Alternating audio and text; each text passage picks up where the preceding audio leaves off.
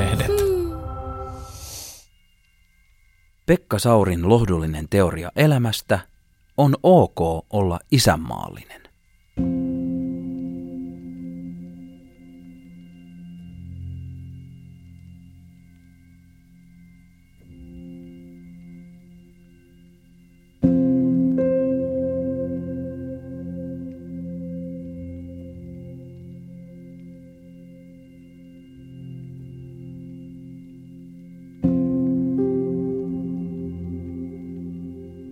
Tässä on Pekka Sauri. Pekka Saurin lohdullinen teoria elämästä, jakso kolme. Olen miettinyt kysymystä isänmaallisuudesta. Ja itse asiassa isänmaallisuudesta vastaan globalismi. Ja mua on vaivannut kovasti tämä merkillinen vastakkainasettelu, paitsi poliittisesti, niin osittain varmaan myös tämässä julkisessa keskustelussa, että on, meillä on globaalisteja ja sitten meillä on näitä kansallismielisiä, isämaallisia ihmisiä. Ja mun kokemus on aina ollut se, että he enää millään tavalla sulje toisiaan pois. Ja näin on ilman muuta, ilman muuta arkielämässä ihmisen kuin ihmisen kaksi eri puolta. Ja mä haluaisin tämän nyt täydellisesti räjäyttää tämän vastakkainasettelun, koska mun mielestä se ei pidä ollenkaan paikkaansa, se johtaa harhaan ja se johtaa myöskin täysin hedelmättömiin poteroihin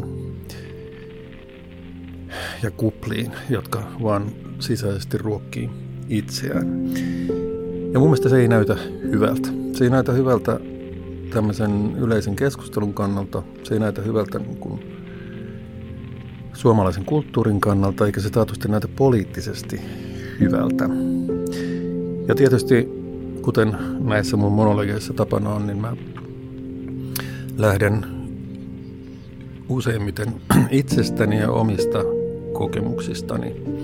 Mä olen varmaan niin kuin just semmoinen globalisti, viher hörhö globalisti, josta, josta kansallismieliset mielellään puhuu mä oon tämmöinen niin kuin, rauhallinen ja maltillinen, niin mä en ole varmaan noussut sitten mitenkään keulakuvaksi tässä asiassa, mutta kyllä mä nyt varmaan ikään kuin tietoisuuteni kannalta olen todella niin kuin just näitä pahimpia globalisteja.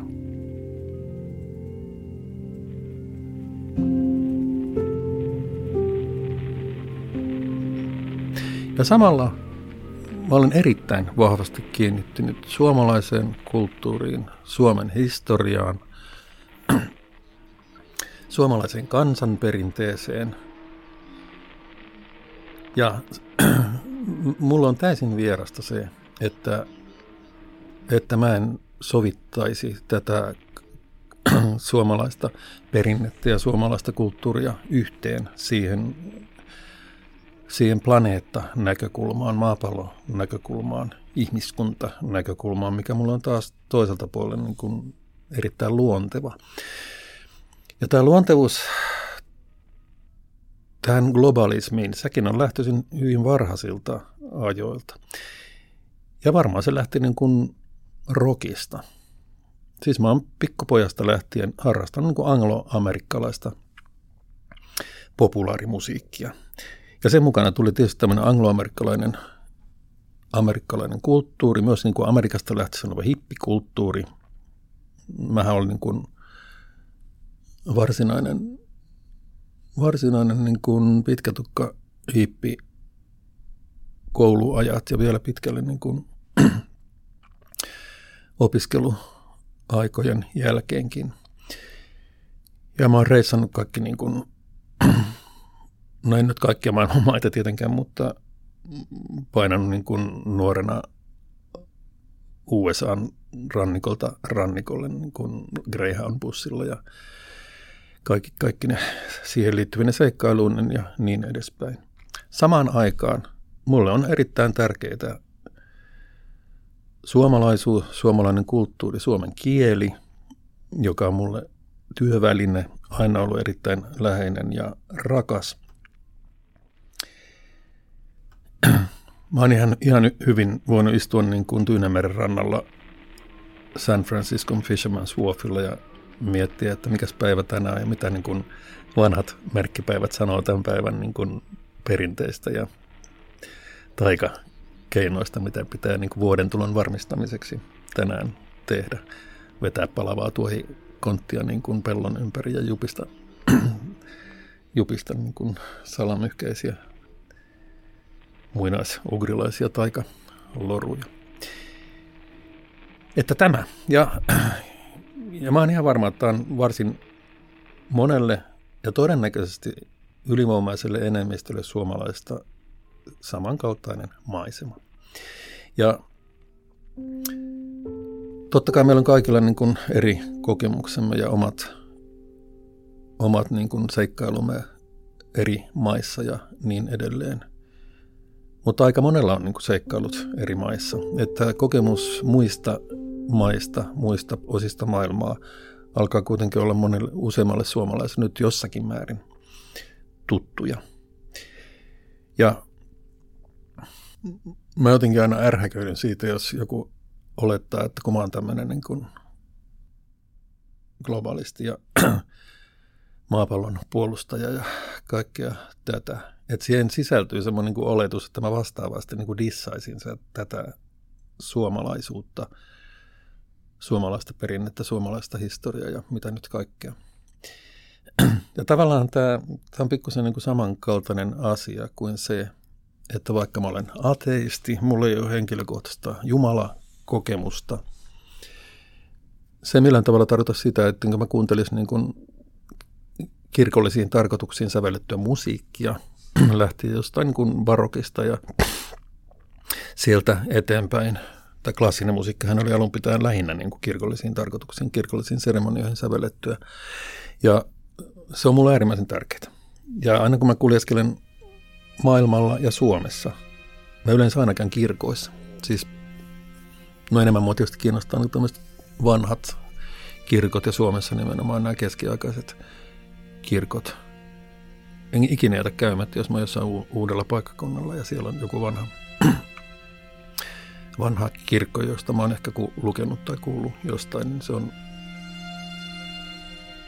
se on niin kuin omanlaisensa niin kuin jumalaton hartaushetki, kun mä käyn hiljentymässä jossain kirkossa. Ja totta kai sitä ei voita sanoa, että tämä on älyllistä epärehellisyyttä, että miksi hitoissa mä käyn niin kunnioittamassa läsnäololla, niin siis tällaisia, tällaisia tota, mielikuvitusolentojen kunniaksi pystytettyjä rakennuksia ja niitä, niitä seremonita varten pystyttyjä rakennuksia. Mutta en mä näe tätä älyllistä epärehellisyyttä laisinkaan. Koska mä näen sen, vaikka mulla ei ollut jumalasuhdetta, niin mä näen sen uskonnollisen perinteen kuin kulttuuriperimänä. Ja tota, en mä ymmärrä, mitä mä voisin niin pyyhkiä sen mihinkään kanseloida, niin kuin sen nykyään pitää sanoa, sen uskonnollisen perinteen, johon sitten liittyy niin kuin paljon suomalaisesta kulttuurista ilman muuta. Enkä mä koe siihen minkäänlaista tarvetta. Ja tämäkin on toinen mun ihmetyksen asia – Vaikka tämä kuulostaa sivuraitalta, mutta on ihan samaa ilmiötä kuin tämä globalismi vastaan kansallismielisyys. Että semmoiset näennäisesti tai teoriassa niin kuin vastakkaiset ja toisensa, toisensa poissulkevat ilmiöt voi elää täysin rauhanomaisessa rinnakkain elossa, eikä edes rinnakkain, vaan lomittain elossa –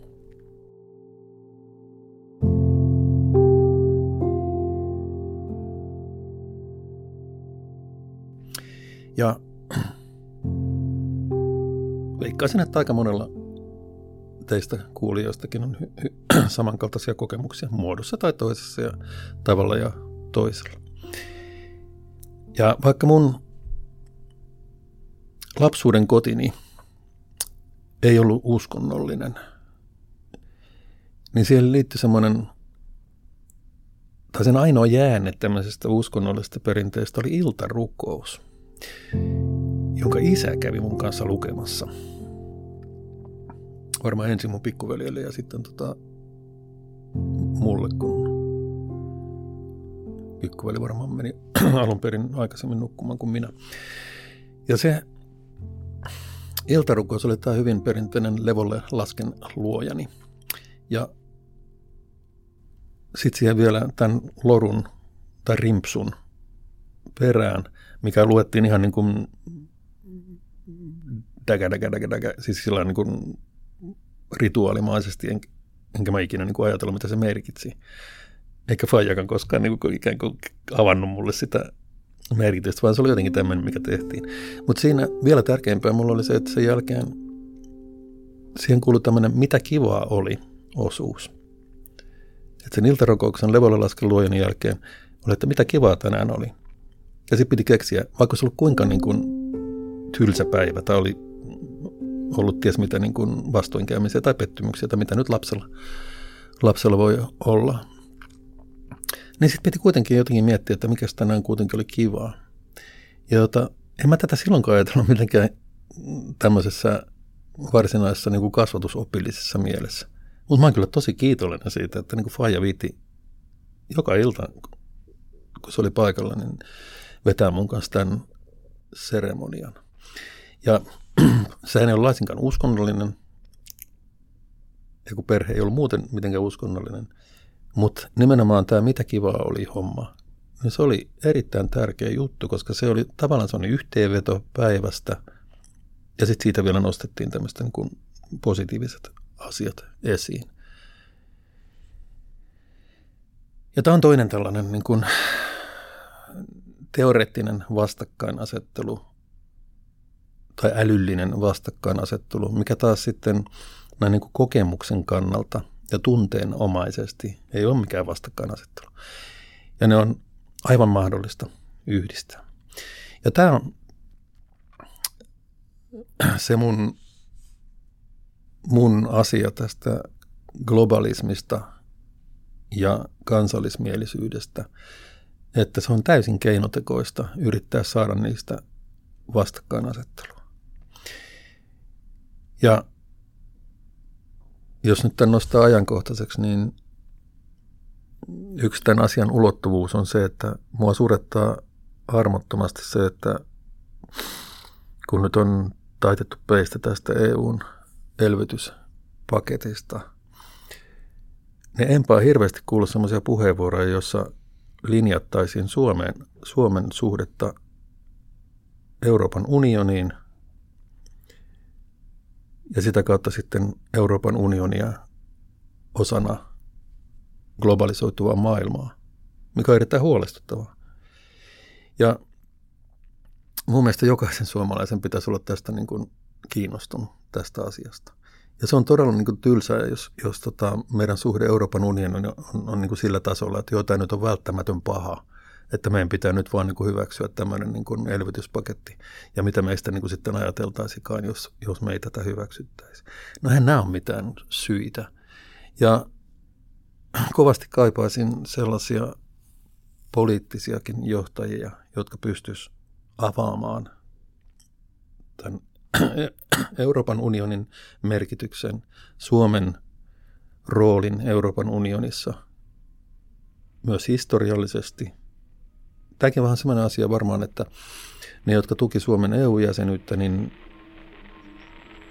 heille varmaan aika monelle tämä oli, tämä oli niin kuin selvä asia ja ne perusteet sille jäsenelle oli selviä. Siitä on 30 vuotta rupeaa olemaan. Ja jota, ne täytyisi niin kuin avata uudestaan.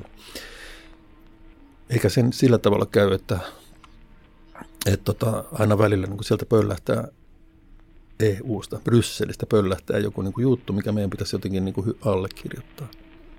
Ja sitten niin kuin selitetään, että no eihän tämä nyt kauhean kivaa mutta kyllä meidän täytyy tehdä tämä. Suorastaan niin, että kun meidän pääministeri on käynyt niin kuin puristamassa kättä niin kuin viime elokuussa, vai milloin se oli, niin kyllä meidän täytyy nyt sitten tämä tässä hyväksi. No eihän nämä ole mitään niin kuin perusteluja, että siitä puuttuu täysin tämä, tämä laajempi näkemys Suomesta ikään kuin integroituvassa maailmassa ja yhdentyvässä maailmassa, joka taas on täysin niin kuin vastaan sanomaton asia. Ja varsinkin kun tämä globalisaatiohan on meidän ruokapöydässä niin kuin joka aamu.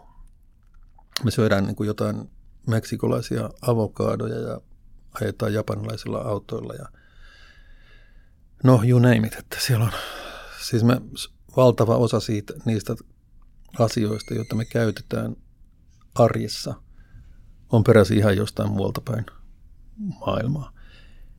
No siinä se on se globalisaatio.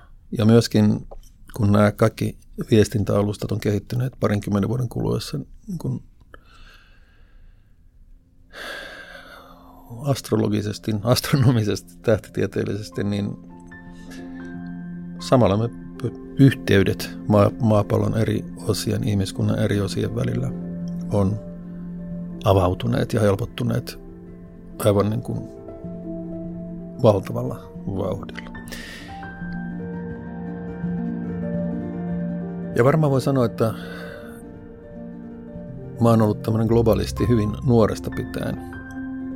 Itse asiassa jo ennen kuin mä reissasin maailmalla. Ja varmaan ihan niin kuin kuulemani ja lukemani perusteella, niin mä hyvin nuoresta pitää mä ihmettelen, että mikä tässä nyt on, että miksi yhdistyneet kansakunnat on näin niin kuin voimaton.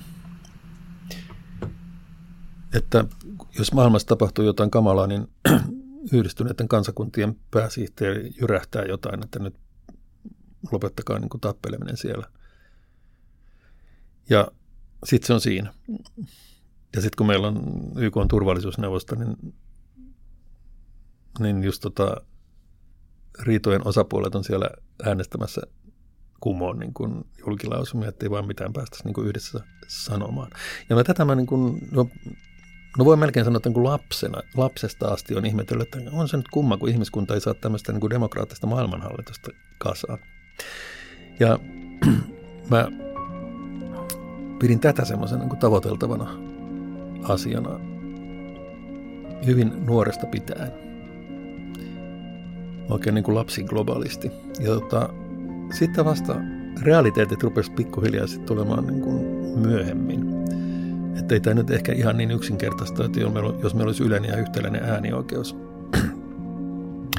äänioikeus niin kuin maailman parlamenttiin, niin ihan lähtien siitä, että aa, paljonko se olisi edustajia siinä maailman parlamentissa ja, ja miten nämä vaalit järjestettäisiin niin kuin pitkin maailmaa ja kaikkea tätä. No mä joudun sitten pikkuhiljaa luopumaan tästä, että ei tämä ehkä nyt ole ihan niin kuin, todennäköisesti, on todennäköisesti, mun elinaikana ei tule tapahtumaan. Ja mä en pääse koskaan niin kuin maailman presidentiksi, mikä on tietysti niin kuin kammottava taka, taka, takaisku tässä uran kehityksessä. Mutta tota, tästä mä ikään kuin lähdin. Ja tämä oli semmoinen, tämä ei ole edes tunteenomainen, vaan semmoinen niin kuin lapsen, ehkä niin kuin pikkuvanhan lapsen, tämmöinen kuin älyllinen analyysi. Ja sitten mä tätä ihmettelin. Mä muistan, muistan jotenkin, mä, ehkä mä vanhemmillekin joskus pähkäilin tätä, että mikä tässä nyt on. Ja sitten tota, isä varmaan yritti selittää mulle, että minkälaisia, minkälaisia niin kuin esteitä tämmöiselle kehitykselle nyt tässä mahtaisi olla. Se oli vielä silloin, kun oli, oli Neuvostoliitto ja rautaesiriput ja kaikki tämmöistä. Ja mä muistan, että isäukko, joka oli tällainen, tällainen niin aika niin kuin maltillinen henkilö, niin se ei sanonut esimerkiksi sitä, että kuvitellaanpa, että montako se edustaja Suomalle esimerkiksi olisi tässä sun maailman parlamentissa. Ja, ja sitten kun eniten ihmisiä asuu yleensä kehitysmaissa, jossa siis köyhemmissä maissa. että siellä saattaisi nämä vauraat länsimaat jäädä jonkin verran niin kuin määrävähemmistöön siinä sun parlamentti, maailman parlamentissa. No, totta kai mä oon itse joutunut sitten miettimään näitä myöhemmin.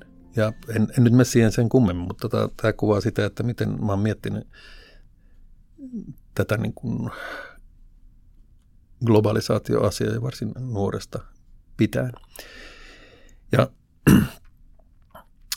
mutta tätä nyt taas mä oon palaamassa takaisin siihen tota, lapsuuden ihmettelyyn, että on se nyt kumma, kun meillä on kaikki nämä välineet ja maailma, maailmankauppa niin kuin on täysin niin kuin globaalia. Ja jota S-ryhmän päivittäistavarakontti jäi niin kuin Suetsin kanavaan tällä, tällä jättialuksella, joka juuttu sinne.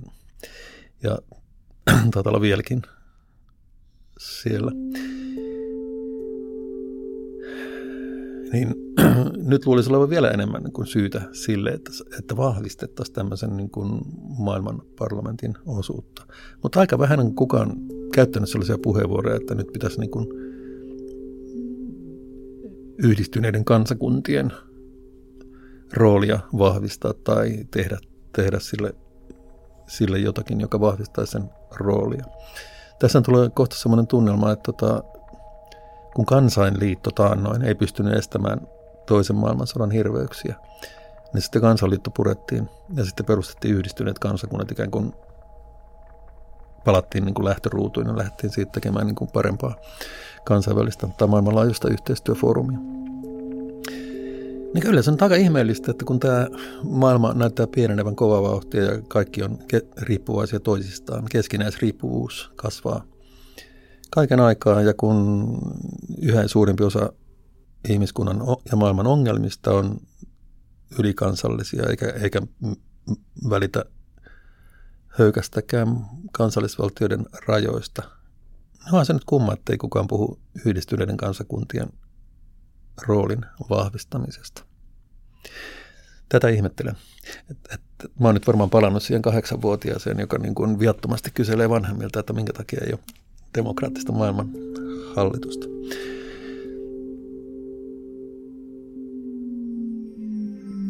Kuuntelet Pekka Saurin lohdullinen teoria elämästä podcasti. Ja tähän väliin pieni mainoskatko.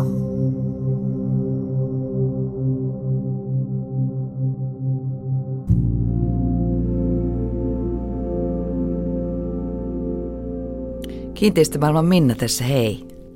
Livahdetaanko hetkeksi haavepoluille? Tule. Kuvittele, olet mökillä. Mitä haluat siellä tehdä? Oletko puuhailija vai lepäilijä? Molemmat ovat ok. Ei mökin tarvitse olla työmaa, paitsi jos niin haluat. Palkkaa vaikka mökkitalkkari. Ei se ole laiskuutta, vaan työllistät mökkikunnan väkeä ja saat meille rauhan. Vai onko mökki sittenkin osaltasi jo elettyä elämää? Ehkä jonkun muun on aika pulikoida niissä rantavesissä. Sinun vapaa-aikasi on muualla.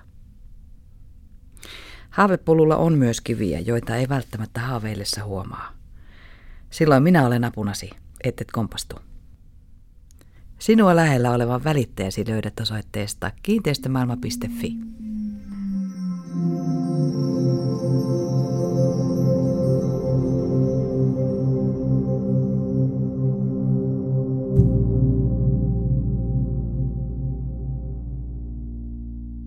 Yksi, mikä tähän isämaallisuuteen vahvasti liittyy tai näyttää liittyvän, ja joka yleensä nousee esiin, jos muistellaan niin kuin viime sotia, talvisotaa ja jatkosotaa ja kuinka Suomi pelastui ja kaikki tämä, on aseellinen maanpuolustus. Ja ja varusmiespalveluksen suorittaminen. Ja mä kävin siviilipalveluksen, mikä tarkoittaa, että puolustin isänmaata Järvenpään sosiaalisairaalassa, joka oli ja on tietysti vieläkin tämmöinen niin kuin, ei ainoastaan alkoholisti parantava, vaan ylipäänsä niin kuin tämmöinen riippuvuus sairaala, missä missä ihmisiä, ihmisiä hoidettiin niin kuin erilaisista riippuvuuksista irtautumiseksi. Ja mä olin siellä sitten nuorena psykologina vuoden. Vuoden siis tässä etulinjassa näiden, näiden asiakkaiden, kuten kuului sanoa, kanssa, jotka yritti sitten päästä erilaisista riippuvuuksista, kemiallisista riippuvuuksistaan eroon. Ja se oli semmoista aikaa, kun, mä, kun vielä piti perustella se vakaumuksensa. Että sitten myöhemmin myöhemmin siviilipalveluksessa tuli ilmoitusasia, että, että ei tarvinnut enää käydä läpi tätä pitkää prosessia, missä piti ensin kirjoittaa sellainen selostus omasta vakaumuksestaan ja sitten vielä käydä sotilaspiirissä keskustelemassa tästä vapautuksesta tai siviilipalveluksesta niin paikallisten esikuntaupseerien kanssa. Ja itse asiassa mua vähän niin kuin suretti se, että siviilipalveluksesta poistettiin tämä vakaumuksen perusteleminen, koska mä ajattelin, että se tekisi vähän itse kullekin niin kuin hyvää perustella sitä, sitä vakaumustaan. Ja no mä sitten kirjoitin sinne, näin kovasti vaivaa ja kirjoitin sitten sinne semmoisen niin korkealentoisen selostuksen siitä, että miten, se oli siis vielä kylmän sodan aikaa, että tota, neuvostolit oli olemassa ja tämä turvallisuuspoliittinen tilanne oli aika lailla toisenlainen kuin tänään. Mutta tota, mutta tota, se, siinä mun, mun vakaumukseni perusteluissa mä taas niin kuin kuvasin maailmaa, kuten sen näin, joka oli silloin taas jälleen tämmöinen niin kuin globalistinen niin kuin maailma. Ja sitten kirjoitin siinä, niin kuin totta oli, että että mä oon kyllä miettinyt sen, että, että tota, kumpi on niin kuin järkevämpää mennä ikään kuin tavan omaseen aseelliseen palvelukseen vai, vai hakea siviilipalvelukseen. Ja tota, sitten mä siinä koitin perustella, että, että tota, miksi mä näin tämän ikään kuin aseettoman ja ikään kuin siviilipuolustuksen – ja mä näin tämän sairaalassa työskentelyn niin kuin siviilipuolustuksena. Niin miksi mä näin sen järkevämmäksi kuin, kuin tämän perinteisen asepalveluksen. Ja sitten oli jännä, kun mä joudun keskustelemaan sitten esikunnassa, sotilaspiirin esikunnassa niin kuin kahden upserin kanssa, jos toinen muistaakseni oli majuri, joka tota, ne oli varmaan niin semmoinen mietitty työjako. Ensin mentiin majurin puheelle, se majuri oli vähän semmoinen karski karski niin kuin kapiaishemmo, jonka roolina varmaan oli semmoinen, että no mitäs hippi täällä meinaa. Sitten hippi selosti sitten asioita ja mä muistan tämmöisen sananvaihdon, että mä sanoin, että nyt kun tähän sodankäynnin luonne on kovasti muuttunut, että tota, esimerkiksi tämmöinen niin tietoliikenne ja muut on, on niin kuin ihan toisella tasolla kuin oli joskus aikaisemmin.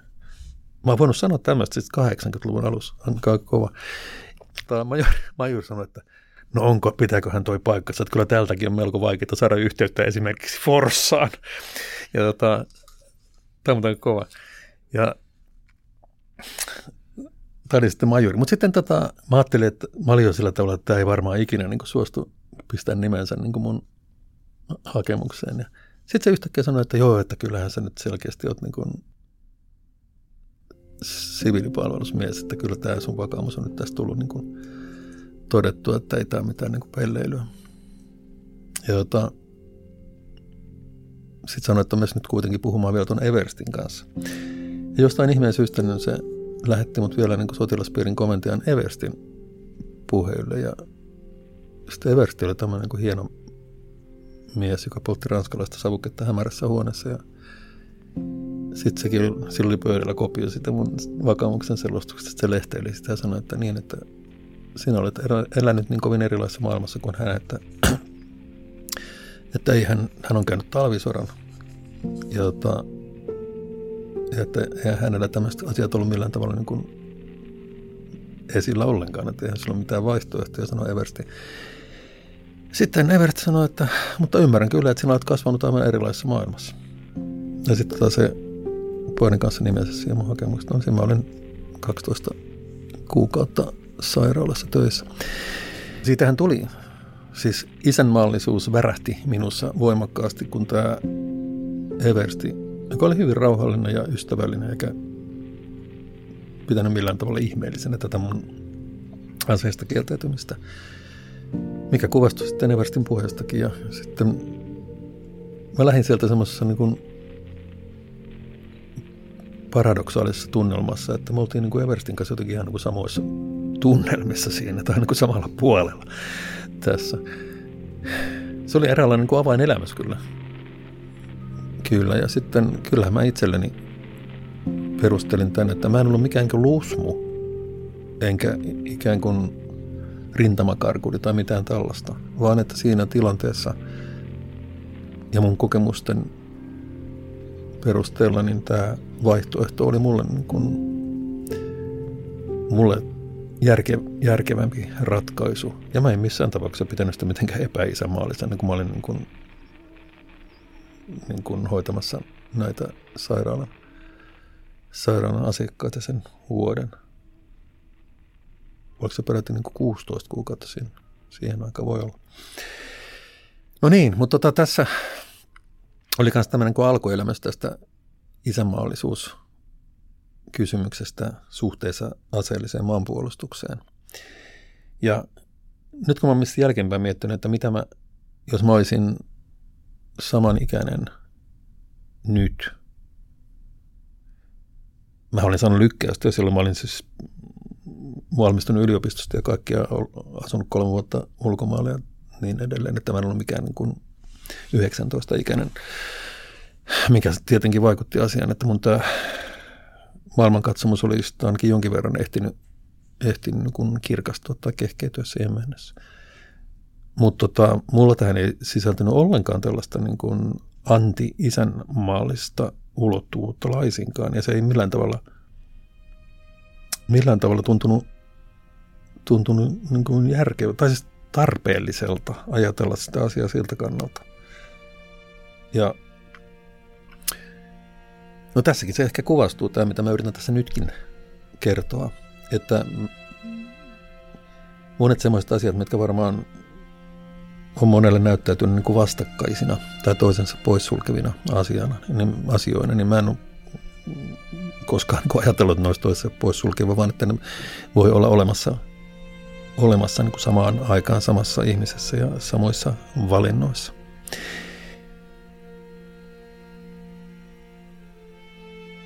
Ja mä en tiedä, onko tämä kauhean vaikeaa. Ja osittain se varmaan on, koska, koska tietysti jos niin kuin tiukille vedetään, niin ihminen valitsee niin kuin kyllä tai ei, tai valitsee kahdesta toi, toisen. Ja sitten jos siihen ruvetaan tuomaan niin kuin sekä että ulottuvuuksia, ei joko tai, vaan sekä että, niin sekä, sekä että hän vaatii paljon enemmän niin kuin kyllä funtsimista kuin se joko tai asetelma.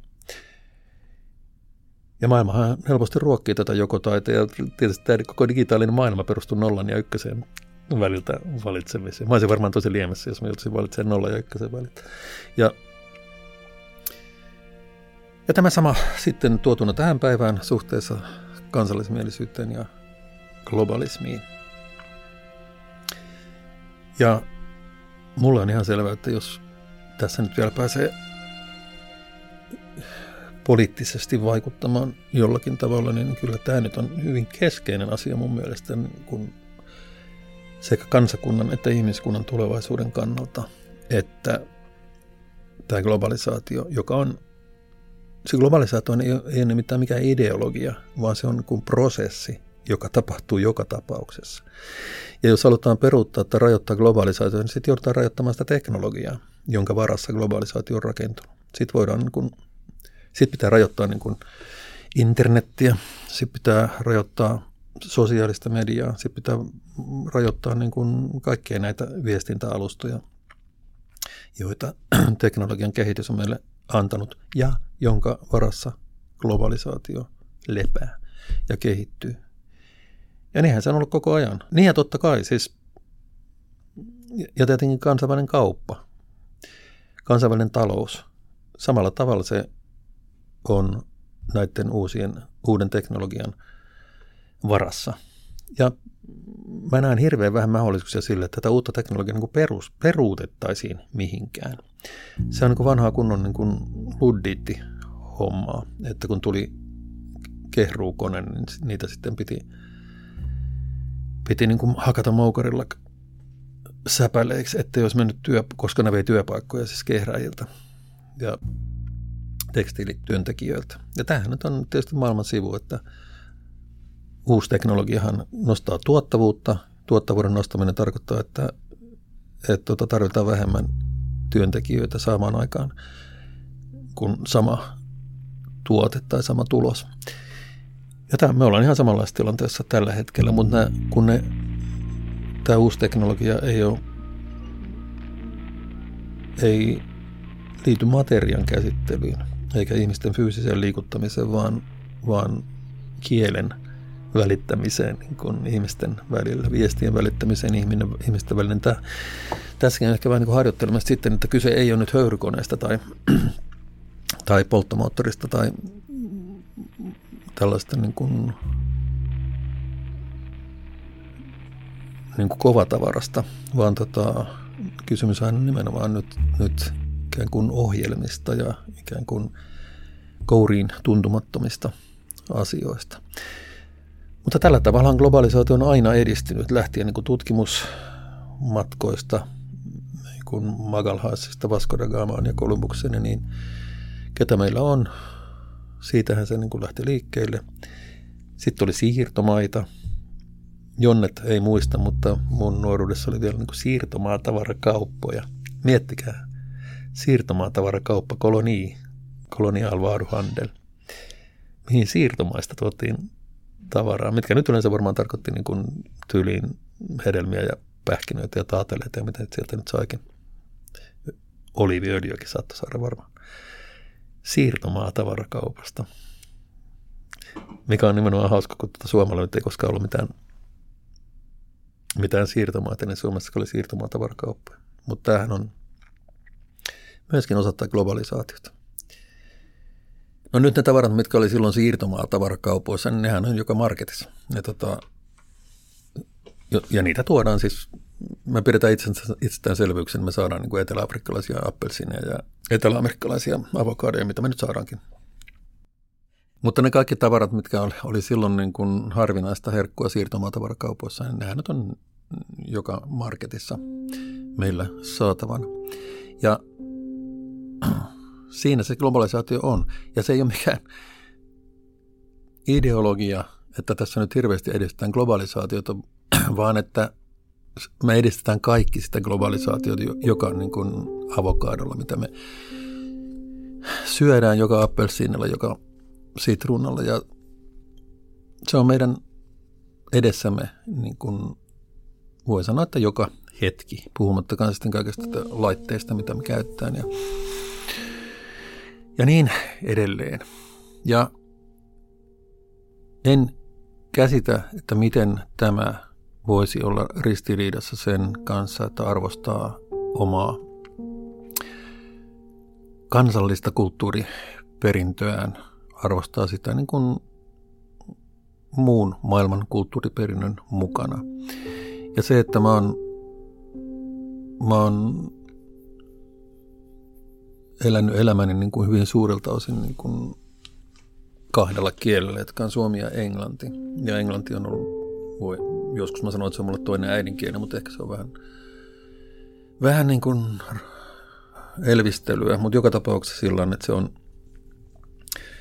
mulle niin kuin läheinen kieli, jonka mä ainakin omasta mielestä niin kuin hallitsen 95 prosenttisesti siinä, missä Suomenkin, mutta en mä näe, että se millään tavalla olisi jyrännyt alleen mun suomenkielistä tietoisuutta laisinkaan.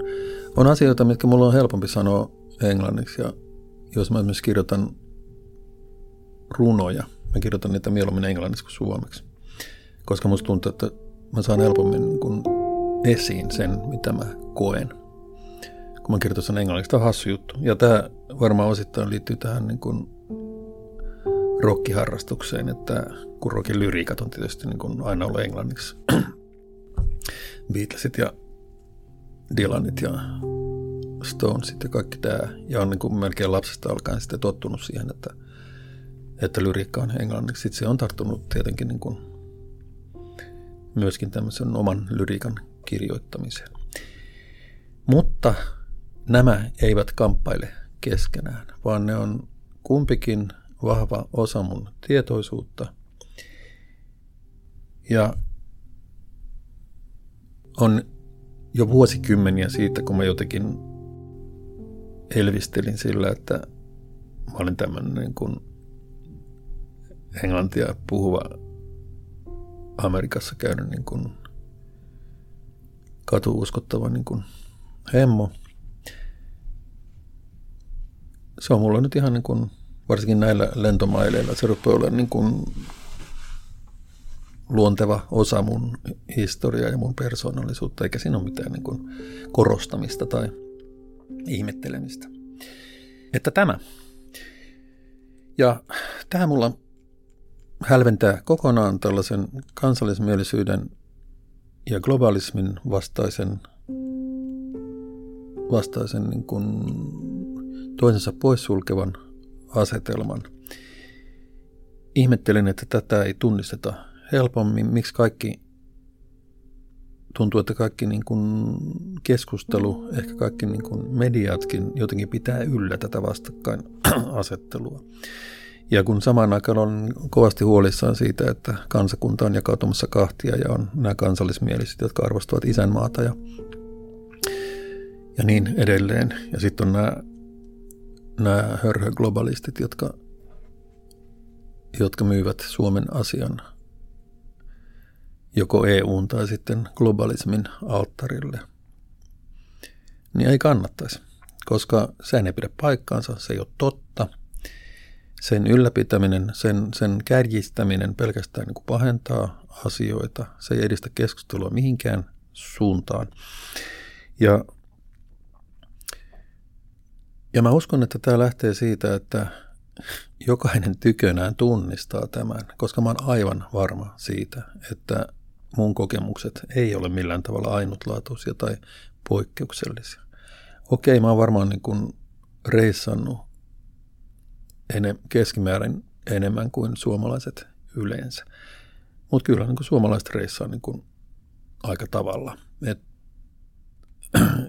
ettei, ettei mun,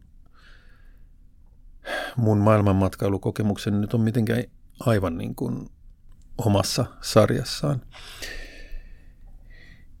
Ja kovasti soisin, että tämä sama asia, mitä mä nyt olen tunnistanut itsessäni ja mistä mä tässä yritän kertoa, että itse kukin tunnistaisi tämän niin siellä globaalisti puolella kuin siellä kansallismielistenkin puolella. Koska mun mielestä, jos sitä ei tunnisteta, niin silloin, silloin eletään jossain niin kuin todellisuudessa, joka ei pidä paikkansa. Ja se kuitenkin lähtee siitä, mitä ihmiset ovat kokeneet ja mitä ihmiset itsessään tunnistaa. Siitähän lähtee se yhteinen keskustelu ja siitä lähtee myöskin se yhteinen tietoisuus, jonka varassa nyt kuitenkin näitä yhteisiä asioita hoidetaan ja yhteistä maailmaa rakennetaan. Ja Mun ennuste on kyllä se, että tätä ei voida enää väistää kovin pitkään. Ei voida ylläpitää tätä keinotekoista vastakkainasettelua, koska kaikki ikään kuin tosiasiat osoittavat, ihmisten kokemukset osoittavat, että tätä vastakkainasettelua on mahdoton ylläpitää. Se ei ole totta ja se kannattaisi tunnistaa. Ja tunnistaa se, että jokaisessa meistä on sekä ikään kuin globalisaation edistäjä lähtien omasta kulutuskäyttäytymisestämme ja kansallismielisyyden, joskus peräti kansallisromantiikan edistäjä lähtien niin kuin lapsuuden muistoista monella, jotka usein ja varmaan useimmiten liittyy erilaisiin niin kuin suomalaisen perinteen, suomalaisen kulttuurin kokemuksiin. Ja tämän edistäminen on ollut tärkeää. Ja tämän, tämän toisensa poissulkevan ajattelun purkaminen. Koska siinä saattaa kyllä nopeasti tulla niin kuin pää vetävän käteen ennen kuin arvataankaan, jos tämmöisen jakautuman varassa, epärealistisen, epätodellisen jakautuman varassa yritetään, yritetään mennä päin tulevaisuutta. Ja tämä koronapandemiahan on nostanut tästä asetelmasta esiin niin kuin mielenkiintoisia puolia ja sehän on kääntänyt asetelmia osittain ihan niin kuin ympäri. Kun ennen koronaa tämä rajat kiinni retoriikka, sehän oli tota, sälittämisen niin kuin maahanmuuttokriittisyyteen tai maahanmuuttovastaisuuteen, pakolaistulvaan, etenkin vuonna 2015, että silloin piti panna rajat kiinni ja sehän oli just tällaista niin kuin nationalistista ja varmasti niin kuin varmasti niin kuin valistuneistun mielestä niin kuin poliittisesti paheksuttavaa. No nyt kun tuolta tuli rajojen yli tartunnan, tartunnan kantajia levittämään niin kuin pandemiaa, niin kyllä täällä niin kuin vähän itse kukin, että miksei rajoja saada kiinni.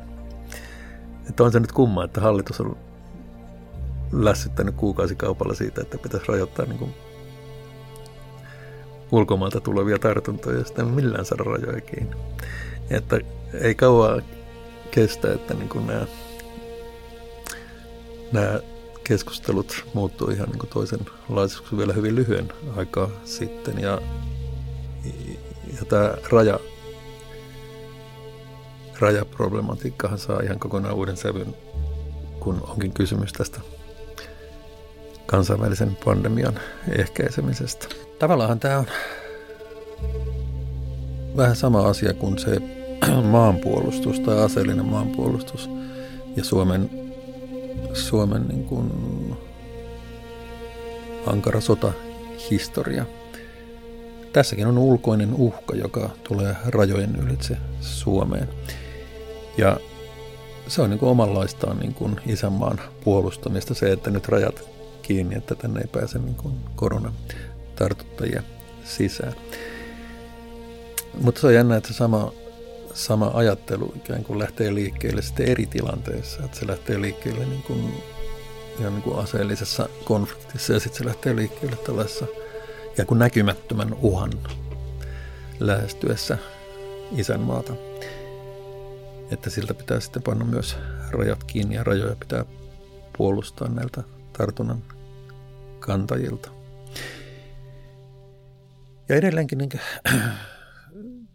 tähän isämaallisuuteen tai kansallismielisyyteen ja globalisaation liittyy myös kysymys siitä, että mihin kaikkeen ihminen kokee voimansa vaikuttaa. Ja tässä tietysti lähdetään niin kuin yksilöstä liikkeelle. Minä pystyn varmaan vaikuttamaan omaan tekemiseeni, omiin valintoihini. No, tämäkin näkemys saattaa välillä horjahdella, mutta joka tapauksessa siitä se lähtee, että kyllä minun pitää saada vapaasti valita ja minä, minäpäs niin kuin vapaasti valitsen, mitä mä teen. Älkääkä tulko sitä niin kuin mestaroimaan. No sitten tulee perhe. Perheetkin tietysti valitsee tykönään, että mitä, mitä tekevät ja mitä valitsevat ja niin edelleen. No sitten mennään omaan kylään tai kaupungin osaan sitten tulee oma kaupunki, oma isänmaa, Suomi. Sitten ollaankin jo Euroopassa ja sitten yhä kauemmassa ja sitten ollaan lopulta maailmassa. Ja kysymys tästä globalisaatiosta liittyy nimenomaan tähän.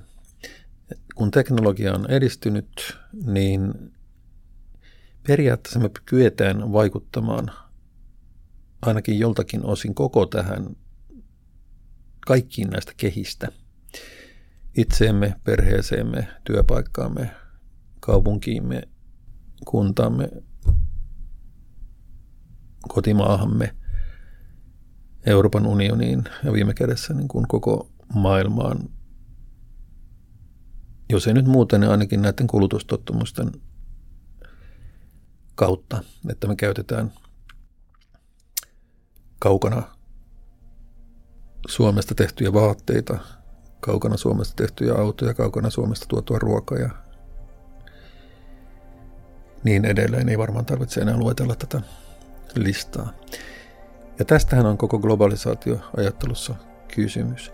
Se ei ole enää tällaista niin kuin teoreettista filosofiaa, että kyllähän koko ihmiskuntahan on yhtä ja ihmis, ihmisen kuolematon henki tässä niin kuin lepattaa ympäri maailmaa ja niin, niin edelleen. Kysymys ei enää sellaisesta, sellaisesta niin kuin romanttisesta idealismista, niin kuin ihmiskunnan yhteisyydestä, vaan se on mitä konkreettisinta ja käytännöllisintä asiaa. Ja se ihmiskunnan yhteisyys tai epäyhteisyys on yhteydessä tällaisiin arkisiin konkreettisiin valintoihin, mitä me tehdään koko ajan. Mitä me ruokakaupasta ostetaan ja en käy sitä litania nyt taas läpi, mutta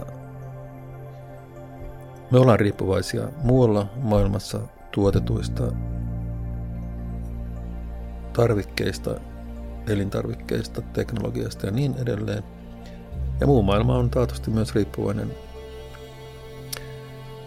niistä keksinnöistä tai ideoista, mitä me täällä ollaan saatu aikaiseksi. Tämä keskinäisriippuvuus tulee lisääntymään kaiken aikaa. Ja se tulee lisääntymään nimenomaan teknologian kehityksen myötä. Niin on aina ollut ja niin tulee aina olemaan.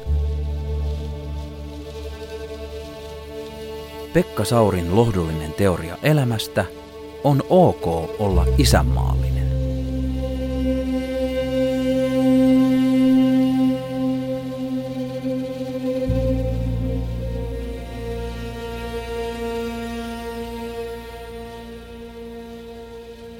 Ja nyt kun on yksi näistä futuristisista fraaseistahan on just tämä, että maailma ei ole koskaan kehittynyt niin nopeasti kuin nyt, eikä se tule koskaan kehittymään niin hitaasti kuin nyt. Että teknologian kehityksen vauhtihan se ei ole suoraviivaista tai lineaarista, vaan se on potenssiin kohoavaa. Ja sitä on vaikea edes ymmärtää. On sen varmaan ehkä tutuimpia näistä, näistä logaritmisista kasvukäyristä on niin tietokoneiden laskentateho. Että se ikään kuin kertaa itseään. Se ei ole pelkästään niin kuin plus, plus, plus, plus, vaan tota se, se rokia lisää itseään. Että me ei päästä sitä globalisaatiota millään tavalla pakoon. Totta kai me voidaan,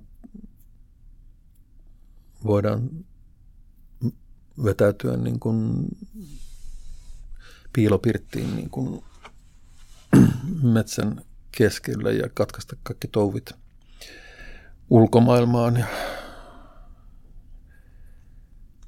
pilkkiä ruokamme niin kuin lähilammesta ja niin edelleen.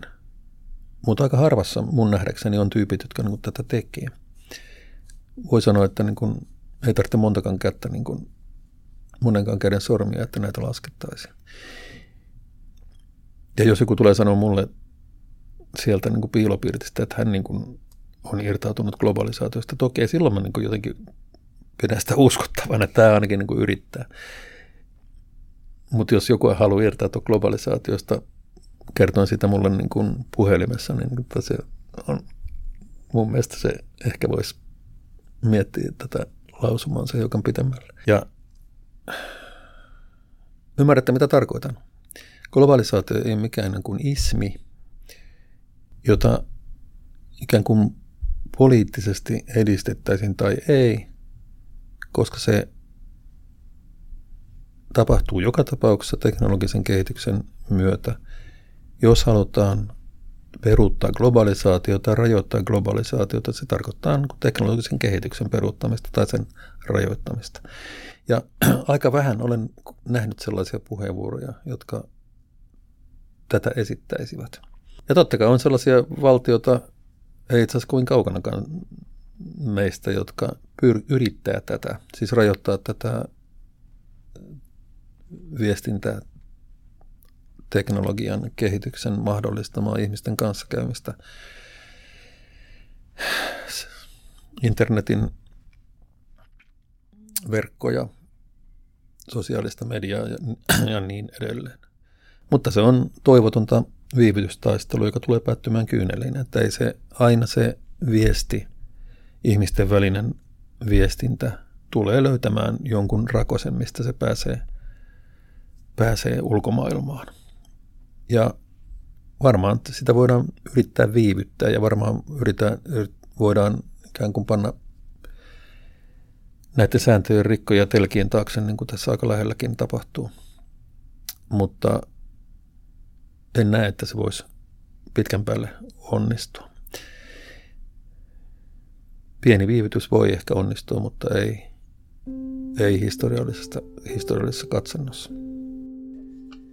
Jos edetään vielä herkemmälle alueelle, ainakin poliittisesti, niin totta kai maahanmuuttohan on yksi globalisaation ulottuvuus. Eikä sekään ole mikään ideologia. Se on tota, samalla tavalla asia, mikä tapahtuu niin kuin väistämättömästi sen takia, että ihmisten liikkuvuus helpottuu. Toisaalta niin kuin viestintävälineiden avulla siirtolaista ja pakolaista järjestelee niin kuin matkojen tietenkin niin kuin puhelimien avulla. Ja sitten myöskin liikkuminen, fyysinen liikkuminen on paljon helpompaa kuin joskus aikoinaan, niin ei se nyt suuri ihme ole, että ihmiset kanssa sitten liikkuu. Ja nimenomaan köyhemmiltä alueilta kohti vauraampia alueita ikään kuin etsimään, etsimään parempaa elämää ja etsimään onnea, niin kuin USA perustuslaissa mainin, että, että jokaisella on oikeus tulla etsimään onnea. Ja, ja tähän maahanmuuttoon ja sen herättämään polemiikkiin liittyy myös tämä niin kuin muukalaisuuden kokemus. Vieraat kulttuurit, vieraat uskonnot, vieraat tavat, vieraat perinteet ja niin edelleen, jotka luovat tätä me ja ne asetelmaa. Meikäläiset ja muukalaiset. Ja tästä just on kysymys niin kuin tässä koko maahanmuuttokeskustelussa. Ja siinä on semmoinen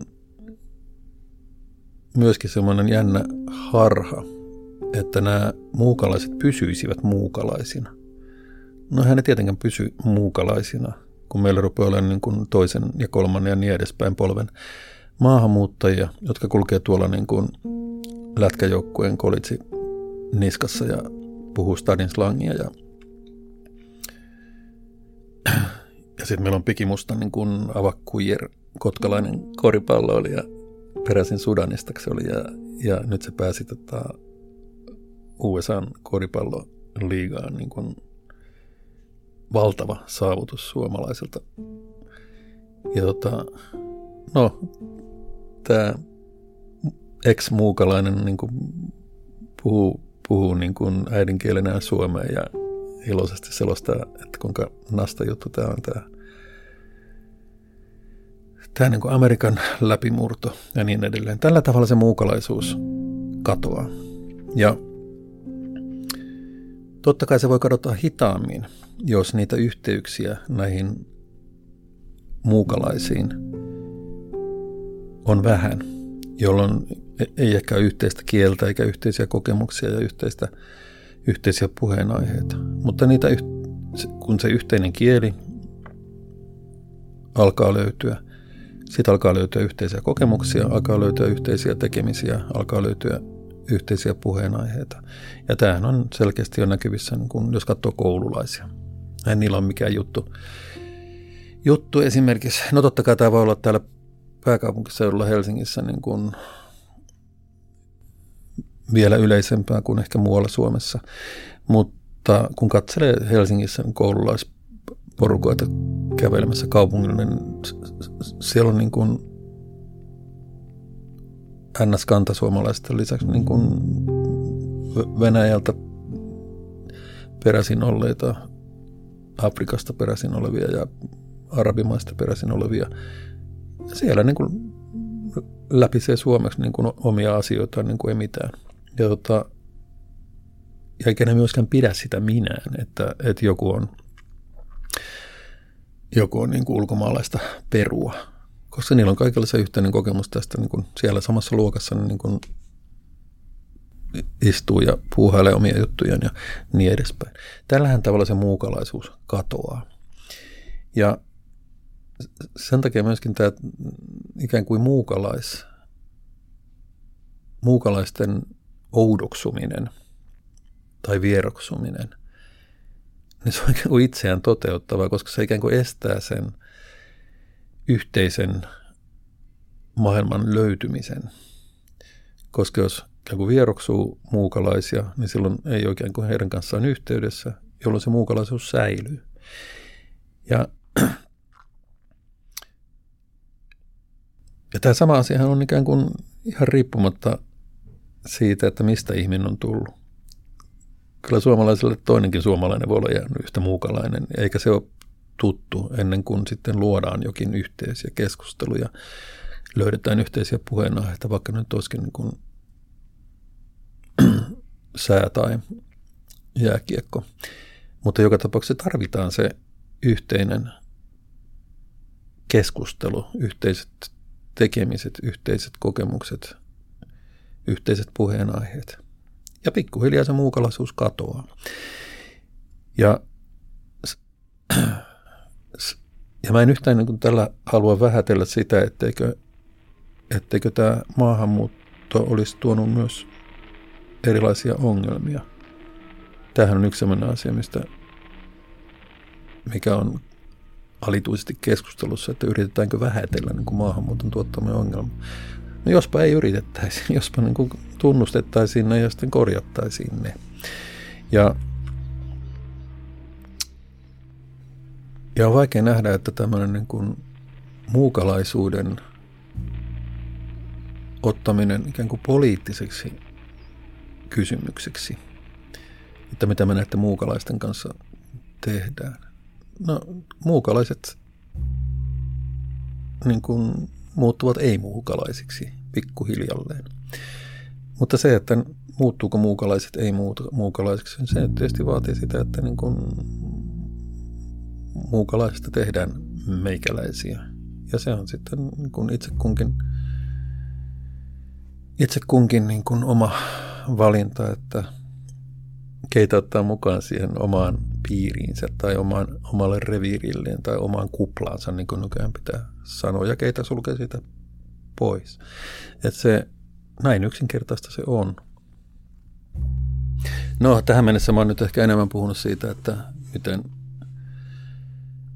muukalaisuutta ei viime kädessä ole ja miten globalisaatio on itsestäänselvyys ja miten se tulee tapahtumaan joka tapauksessa. Ja Tämä nyt on ehkä sellaista, mä nyt sitä opettaa niin kuin kansallismielisiä, että, että eihän se ei kannata väistää globalisaatiota eikä kannata, kannata niin kuin ylläpitää muukalaisuutta. Mutta jos käännetään se nyt toisinpäin vielä, niin ei kannata myöskään dissata sitä kansallismielisyyttä – Siis vaikka mä työssä yritän kaikin tavoin hälventää tätä vastakkainasettelua, niin, niin ei se hälvene sillä tavalla, että, että sitten torjutaan tai pidetään niin kuin hölmönä tai jotenkin hihulismina sitä niin kuin kansallismielisyyttä. Kun molemmat ovat totta ja molemmat voivat olla olemassa samassa henkilössä ja samassa päässä ja samassa ajattelussa ja samassa asennemaailmassa yhtä aikaa. Ja se on maailman helpointa niin kuin irvailla joitakin niin kuin itseään kansallismielisiksi tai en mä tiedä saako nykyään sanoa nationalisti, mutta tota, puhutaan nyt sitten kansallismielisistä, että niin kuin puolustetaan suvivirttä ja mitä nyt tässä kansallismielisessä keskustelussa nyt on ollut, ollutkin. Siinä ei ole mitään niin kuin pilkattavaa. Se on tärkeää asiaa. Se liittyy nimenomaan usein niin kuin omiin varhaisiin kokemuksiin. Se saattaa liittyä nostalgiaankin, mutta mitä vika on nostalgiassa? Siis se, kaikki me haikaillaan niin vanhoja aikoja. Ne vanhat hyvät ajat mun laskujen mukaan yleensä ihmisen niin kuin ala-aste vuodet. Se on niin kuin vanhaan hyvään aikaan. Oli ihminen minkä ikäinen hyvänsä. Sitä niin nimenomaista vanhaa hyvää aikaa ei varmaan koskaan ollut, mutta se on kunkin ihmisen elämässä niin kuin tietty, tietty jakso, jolloin, jolloin poutapilvet purjehtivat vasten sinitaivoa ja leivot laulelevat taivaalla. Mutta älkäämme vähätelkö saati sitten pilkatko tätä kansallismielisyyttä, joka liittyy, liittyy nostalgiaan, koska kaikilla meillä on se nostalgia tavalla tai toisella. Kaihon tenho, jos sen haluaa romanttisesti sanoittaa. Ja älkää kieltäkö sitä itsessämmekään. Ei siitä tule mitään, jos, se, jos yritetään se kieltää. Ja mä lähdin siitä, että miten kaikessa globalismissa niin mä käyn vanhoissa kirkoissa tai harrastan suomalaista kansanperintää, puhumattakaan Suomen, Suomen historiasta, joka on mulle aina ollut tällainen, tällainen läheinen harrastus ihan niin kuin pienestä lapsesta alkaen. Lähtien siitä, että mä olin varmaan vähän toisella kymmenellä, kun mä luin täällä puheen tähden alla ja tuntemattoman sotilain. Ja nyt kun ikään kuin lop, takakaarteesta käsin tätä elämänsä miettii, niin näillä Väinölinnan kirjoilla oli varmaan niin kuin hyvin perustavanlaatuinen osuus mun Suomen historian käsityksessä. Ja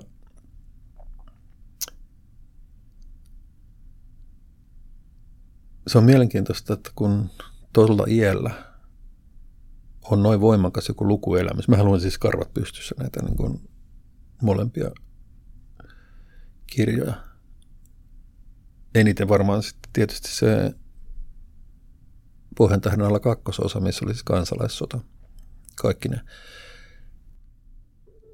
Siis se, mistä kansalaissota lähti, sitten se itse sota ja sitten mitä siitä seurasi. Joka oli siis todella järisyttävästi esitetty siinä. Ja josta silloin ei nyt esimerkiksi koulun historian opetuksessa nyt ihan hirveän pitkään puhuttu. Ei se nyt niinkään ollut, että se olisi, totta kai siitä oli historian kirjoissa ja niin edespäin, mutta olikohan nyt kokonaista sivua mun, mun historian kirjassa. Ja sitten kun sen lukin niin kuin tuhannen sivun trilogiasta, tämän koko maiseman, koko sen taustan, niin en mä päässyt koskaan pois. Ja Kysymys ole siitä, että oliko nyt Väinö Linnan historian käsitys sitten hyvin perusteltu ja oliko siellä niin virheitä tai väärää, vääriä lukuja tai mitä nyt mahtoi ollakin. Ei se, eihän se ole se juttu, vaan se kokemus, mikä kasvavalla pojalla oli tätä lukiessa.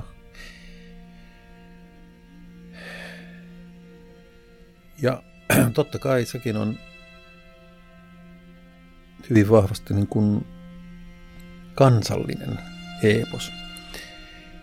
Totta kai se kertoo esimerkiksi kansalaissodan tarinan nimenomaan sieltä niin kuin punaiselta puolelta, hävinneeltä puolelta käsin.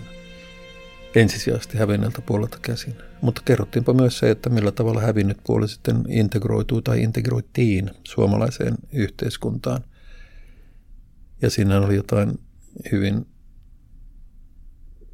vahvaa, kun kirjahan loppuu suurin piirtein siihen, kun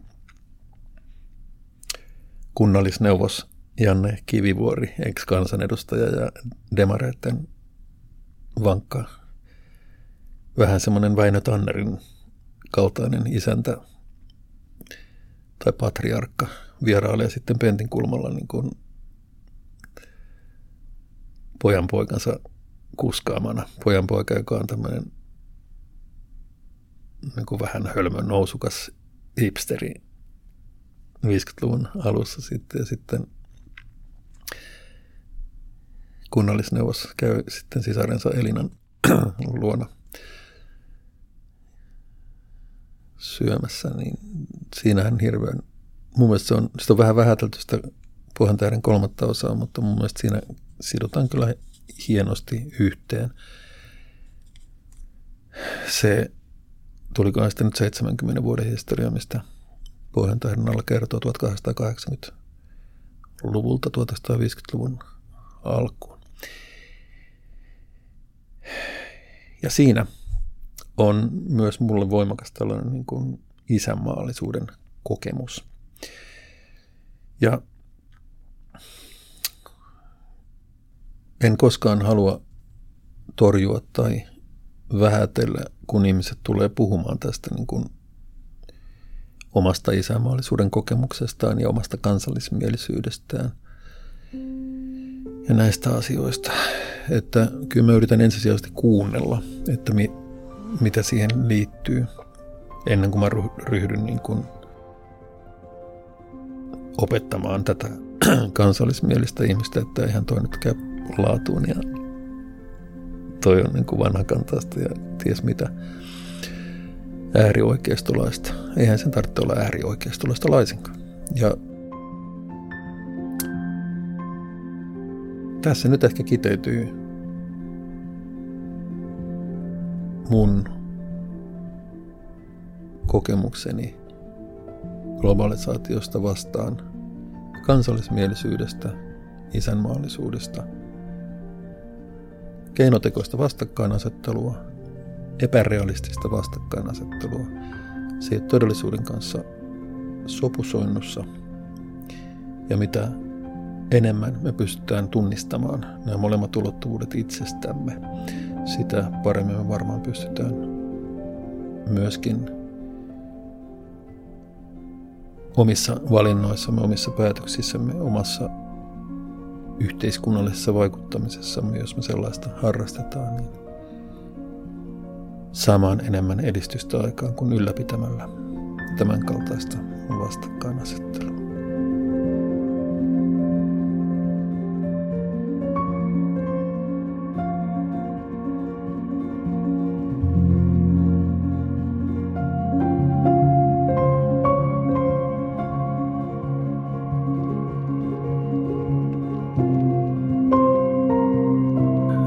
Mutkan kautta tähän kysymykseen liittyy myös niin sanottu suomalainen kansan luonne.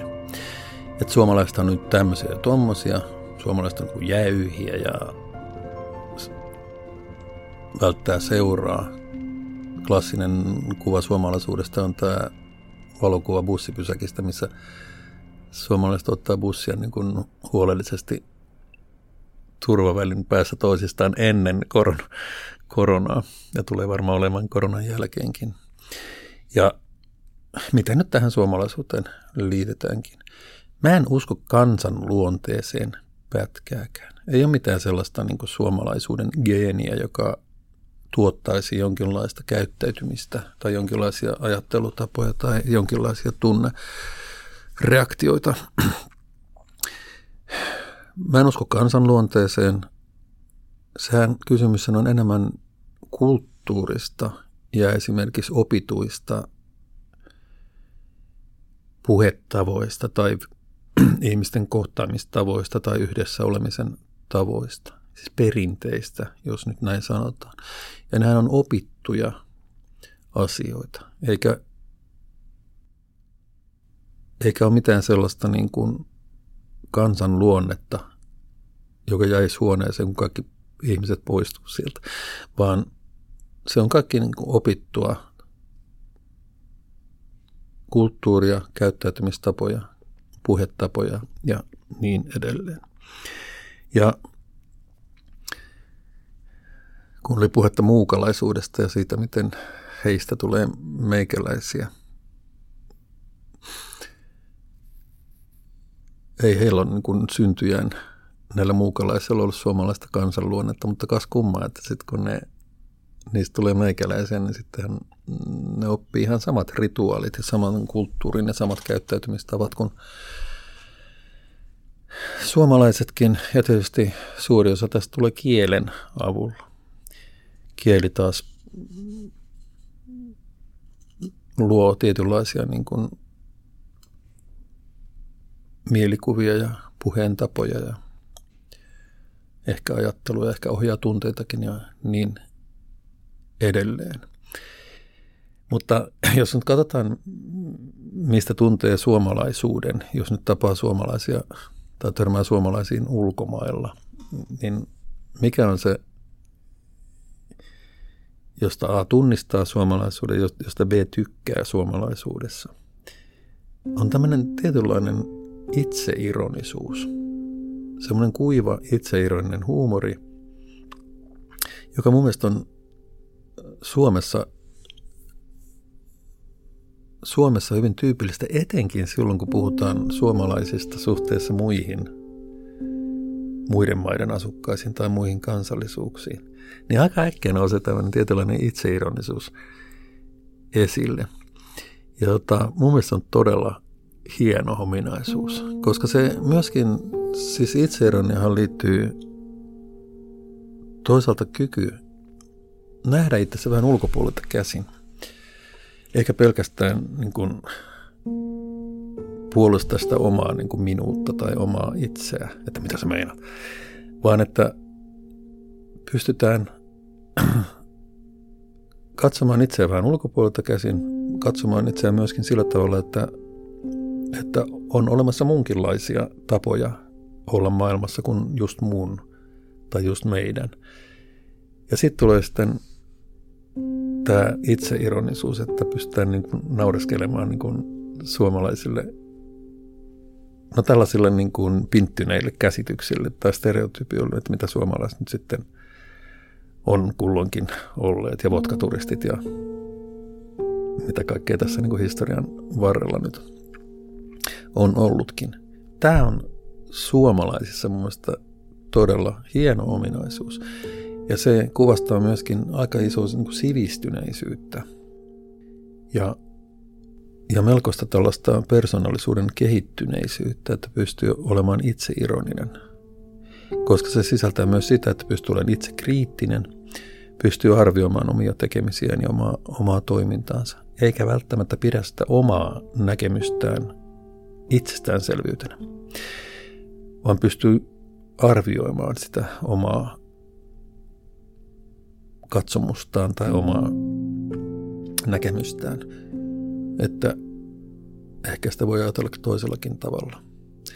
Mutta minä nyt kuitenkin ajattelen näin.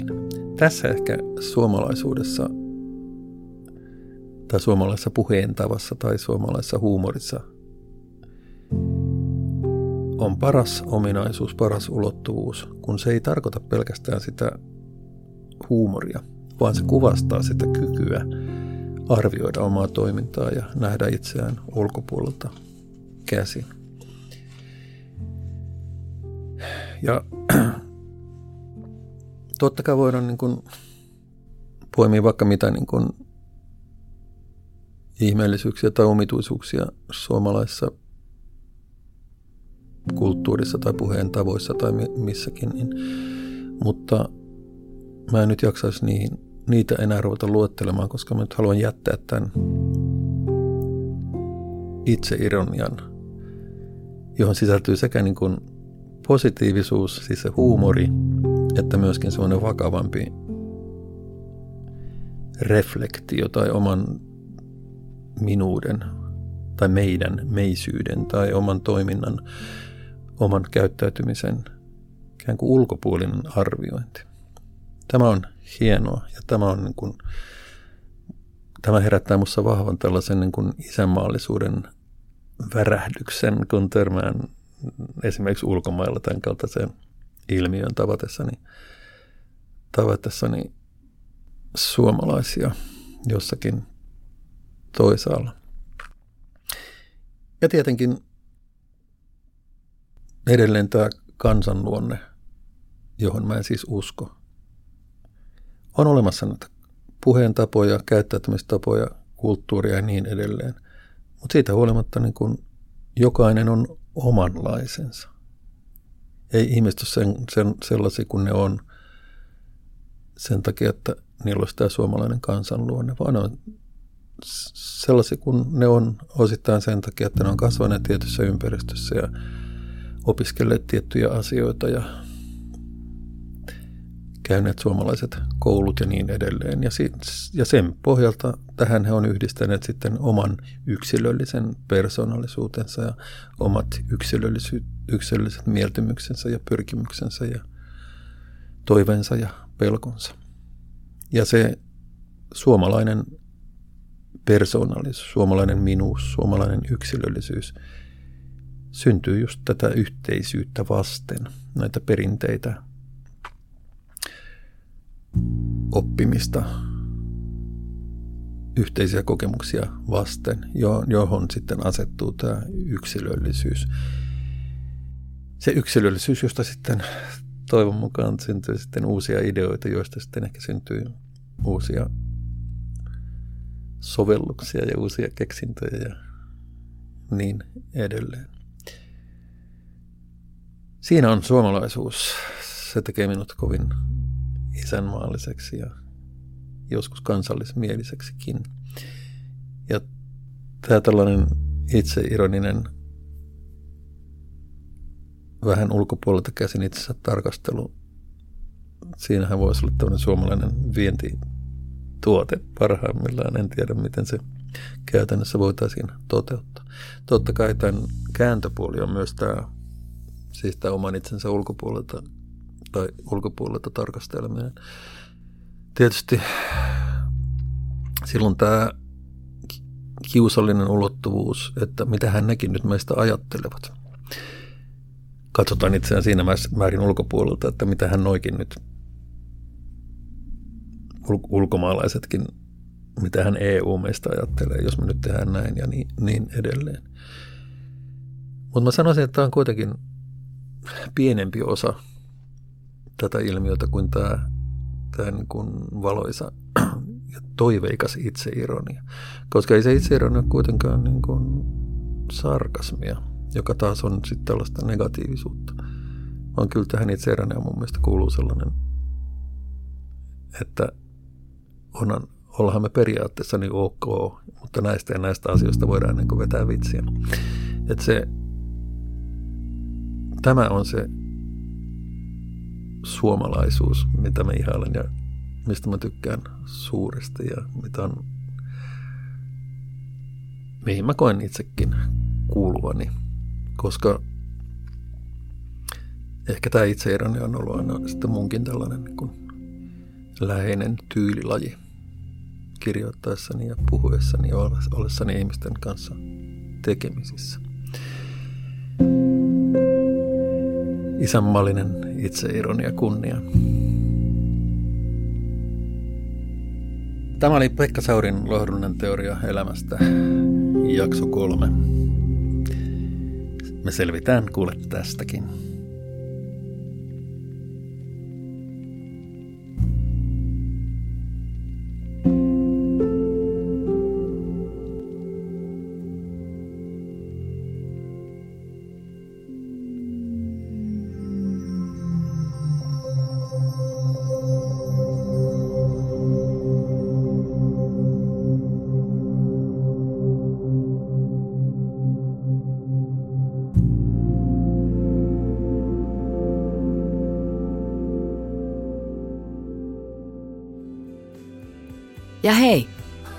Minna tässä vielä. Muistathan, että sinua lähellä olevan välittäjäsi löydät osoitteesta kiinteistömaailma.fi. Mä välitän.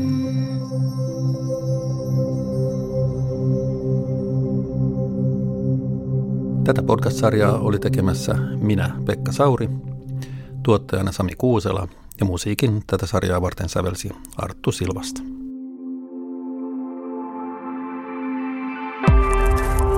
A-lehdet.